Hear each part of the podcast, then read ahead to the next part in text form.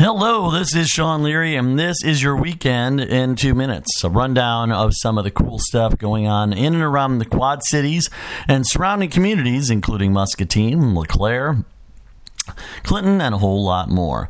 Let's get started here in the Quad Cities and Marvel Universe Live.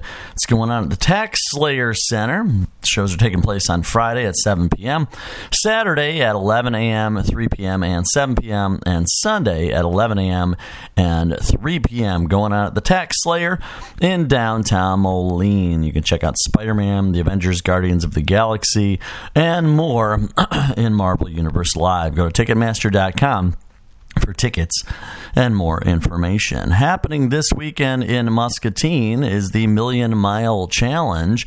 Whether you're a casual walker or avid marathoner, Muscatine Community YMCA needs your help to host the Million Mile Challenge supporting charities. Go and check out the de- go, go and get the details by contacting Amy Hessel at 563 263 9996 for more information on the event.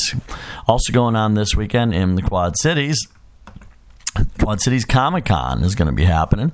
You can go and check that out at the QCCA Expo Center, 2621 4th Avenue in Rock Island, this Saturday from 10 a.m. to 6 p.m.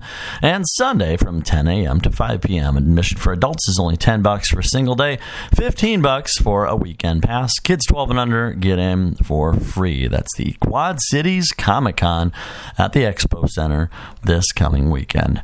And also going on in downtown Rock Island, it's time for the Rock Island Grand Grand Prix this Labor Day weekend.